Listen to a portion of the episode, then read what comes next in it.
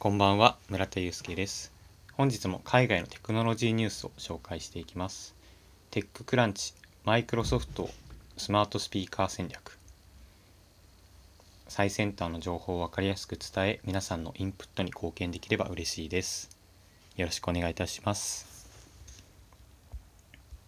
まずはこの記事の要約から話していきます。コルタナ搭載のスマートスピーカー、インボーグの販売数が不調。アップルのアップルの製品や Amazon Alexa のスマートスピーカーに負けているそうです。このことについてマイクロソフトの シーイーオー サティア・ナデラさんは新しいビジョンを示しています。コルタナの新しいビジョン。主な競合他社とみなされてきた製品と連携して機能する エーアイ 製品です。に注力していく。Alexa と Google アシスタントの両方で作業する計画。ということですね。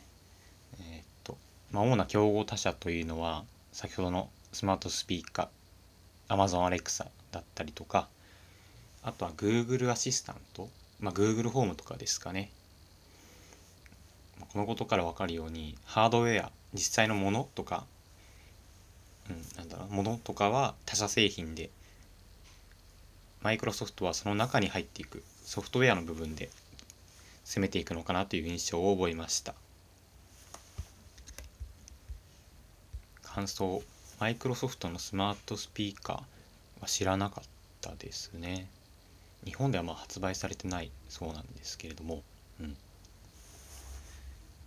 あとは ガーファ の力が強いっていうのを感じましたね。